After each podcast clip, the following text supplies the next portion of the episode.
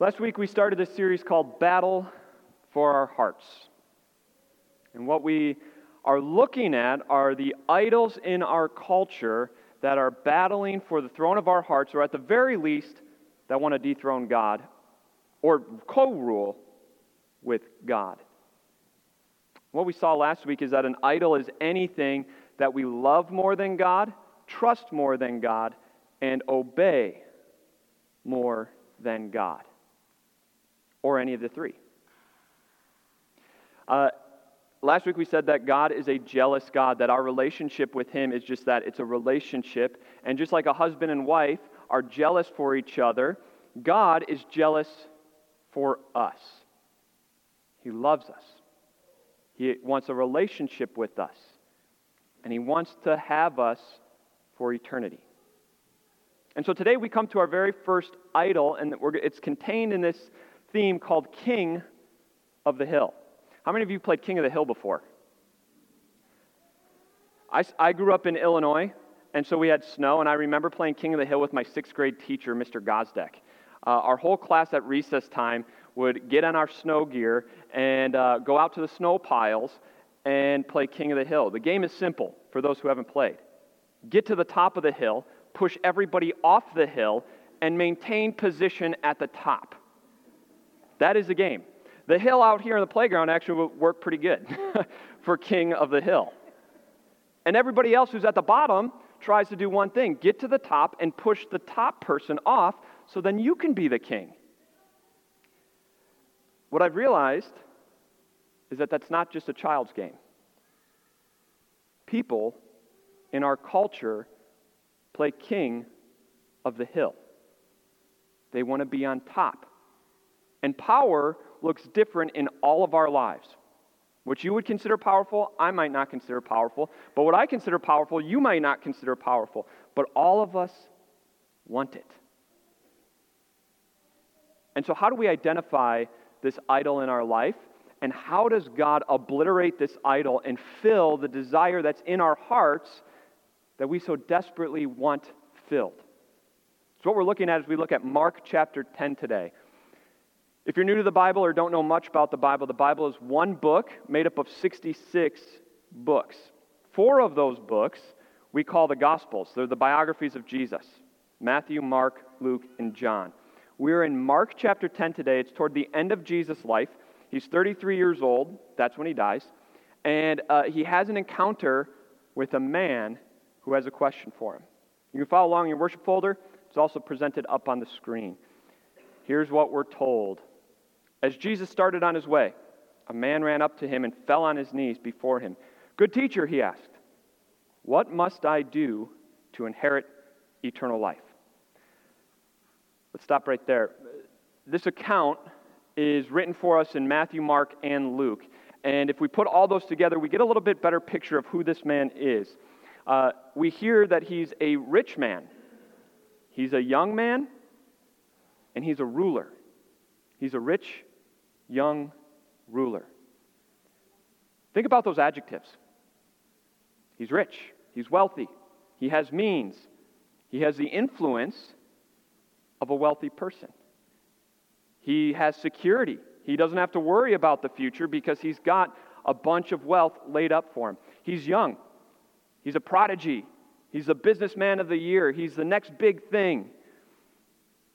And he's a ruler. He's a CEO. He doesn't take orders, he gives orders. He doesn't serve, he is served. And he's a success. He's achieved a lot in his young age. He's checked multiple boxes. He's done what he's needed to do to get on top. And now he has one question for Jesus What must I do to inherit eternal life? Kind of an interesting phrase, isn't it? What's an inheritance?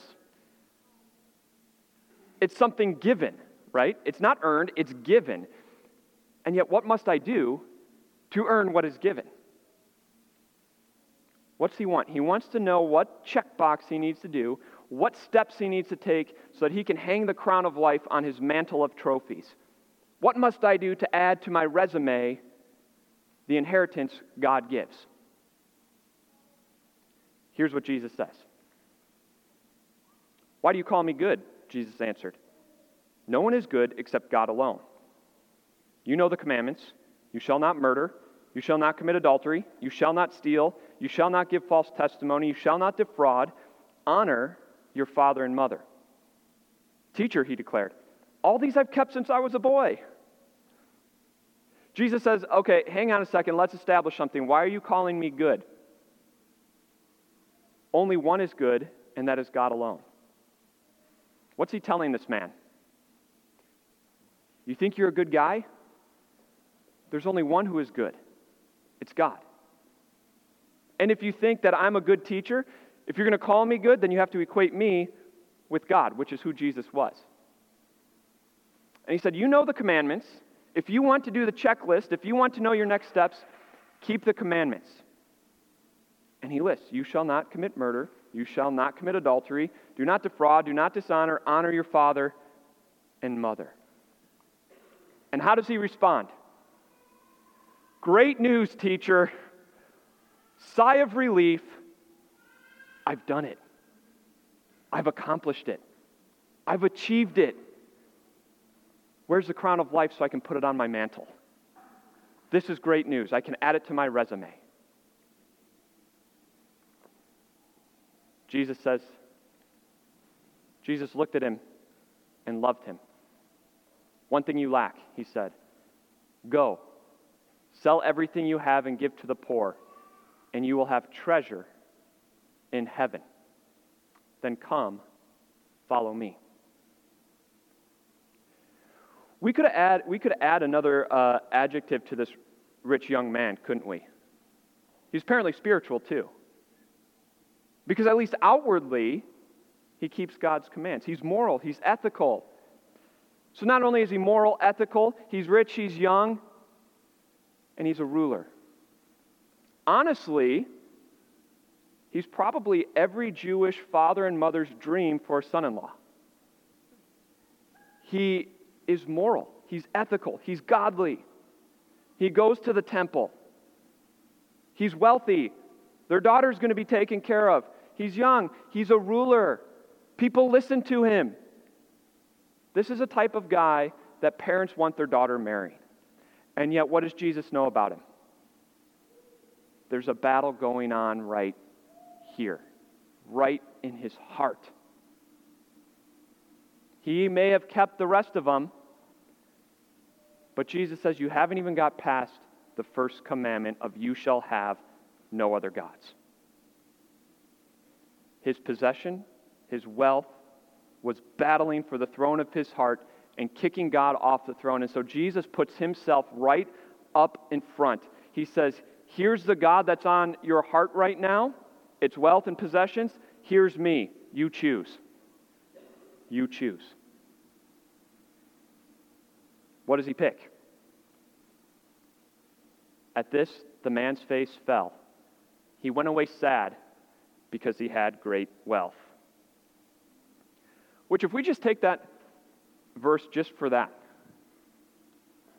never do this, but let's just, for this sake, pluck that out of context, which never do. You never read the Bible and pluck a verse out of context. But let's just read that line. He went away sad because he had great wealth. What? Who goes away sad because they had great wealth? I've never met anyone who would walk away sad because they had great wealth. Who does? The one who loves his money so much that Jesus says, Me or eternal life, and he picked his wealth. That's who. You see, what Jesus, what's happening here is this, and it's your first point this morning. He was a rich young ruler, but Jesus invited him to be a poor young servant. Jesus said, The idol in your heart is power, young man. Power through your wealth, power through your status, power through your position. Pick one me or it. And he chose it. He loved his money, he loved his status, he loved everything that came with it. He trusted it for value, for worth, and so he obeyed it. He took the hand of his wealth and possession and let the idol walk him away from Jesus. If he gave it all up, what would he be giving up? Status, his reputation in society. He'd be giving up his position of ruler. No longer would he rule, he would be a servant. He gave up his security. No longer would he have all the security knowing that the future would be okay, not because God is on his throne, but because his bank account is large enough. He'd give all of that up, and he loved it too much.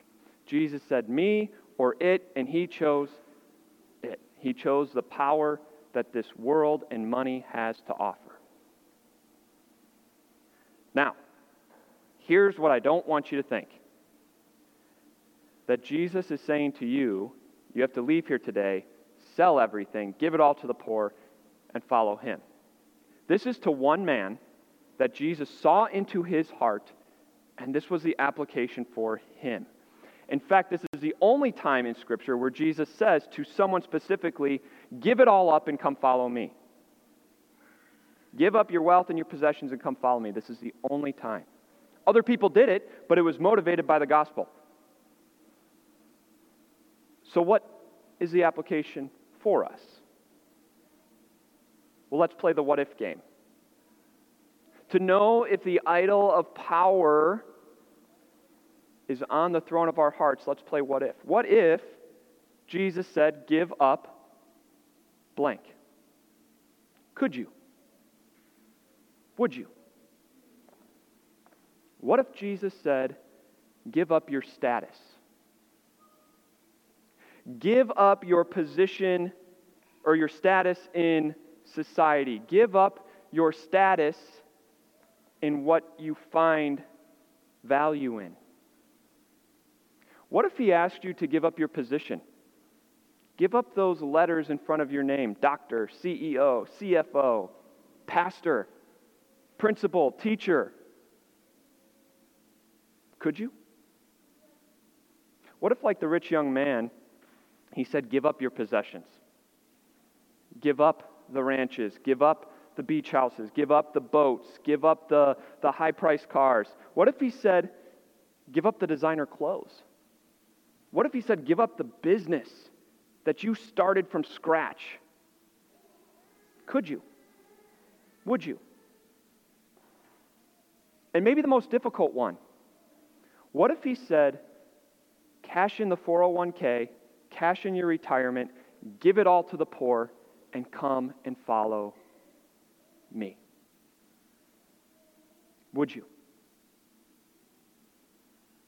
The answer to that question reveals whether the idol of power through wealth, through status, through position is sitting on the throne of your heart. What makes this one so dangerous? It's the promises that this idol whispers to us. It whispers to us that it's going to fulfill the status that we so desperately want. It's going to fulfill our worth. It's going to give us value. It fulfills security. And you know what? It does for a little while. It does for a little while. But everyone who plays King of the Hill, everyone who works to play king of the hill in this world always ends up like the rich man, the rich young ruler. Disappointed. Everyone who tries to climb the king of the hill for power, for wealth, ends up tired, burdened, anxious, worried and all, every single one walks away disappointed. If not before, it will happen on our deathbed as we realize that all of that can't save me now. So, where's the hope? What if we are ones that have been climbing up the wrong hill? What if we've been following the idols of power up the wrong hill to be the wrong king? Where's the hope? Where do we turn? To a phrase that Jesus said, and I don't know if we caught it. Jesus looked at him and loved him. And Jesus looks at you and me, and he loves us. And he says, Come, follow me. And, and we turn from the idol, we turn from that hill, and we follow Jesus. And where does Jesus lead us? Up another hill. But this hill already has a king and three crosses. And in the middle one is where our Savior Jesus hangs. It's the middle one that our Savior Jesus goes up and mounts. He doesn't go up to mount a throne, he goes up to mount a cross. He doesn't lead us up a, a, a, hill of power, he leads us up a hill of weakness. He doesn't lead us up a hill of glory, but a hill of shame. And there, at the top of that hill, we see our King crucified. We see our King die. And through his death, he brings eternal riches to you and me. He brings the riches of forgiveness of sins, forgiveness for all the times we climbed up the wrong hill. He brings us the riches of peace, knowing that we have peace with God, peace of eternal life. He brings us the, the eternal riches of hope. That no matter what happens in this life, rich or poor, we have heaven to look forward to in the end. Not because of our works, but because of His. He brings us the eternal riches of heaven. And it's because we are eternally rich that He also brings us eternal power. And that's your last point this morning. Jesus brings us eternal riches that bring eternal power. We said earlier in the, in the service that in 2 Corinthians chapter 8, you know the grace, the undeserved love of Jesus, that though he was rich, yet for your sakes became poor, so that you, through his poverty, might become rich. Jesus had all the riches of heaven. He had all the power as he sat on the throne. And yet he gave it all up. He gave it all up for you and me. Jesus was the ultimate rich young ruler who became the ultimate poor young servant. Jesus gave up all his riches to take on human flesh like us, to become poor, to serve you and me, so that through him and his life, death, and resurrection, we have all the riches of heaven. And now those riches, those eternal riches, bring you and me eternal power. You have an eternal status of being a child of God, bought with the blood of Jesus. You have worth that isn't connected to your net worth, but connected to the God of this world who thought and believes and knows that you are worth not gold and silver, but the price of his son's own blood. That's a worth and value that can't be taken from you. You have a position, an eternal position, where you're going to eat forever at the table of your God. You have status, power, and influence. You get to influence people's lives for eternity as you tell them about their Savior, as you tell them about the forgiveness of sins won by Him, through Him, and the eternal life that we have to look forward to. You have everything and more. And so the idol of power, it'll whisper to you. But those whispers will lead to a dead end.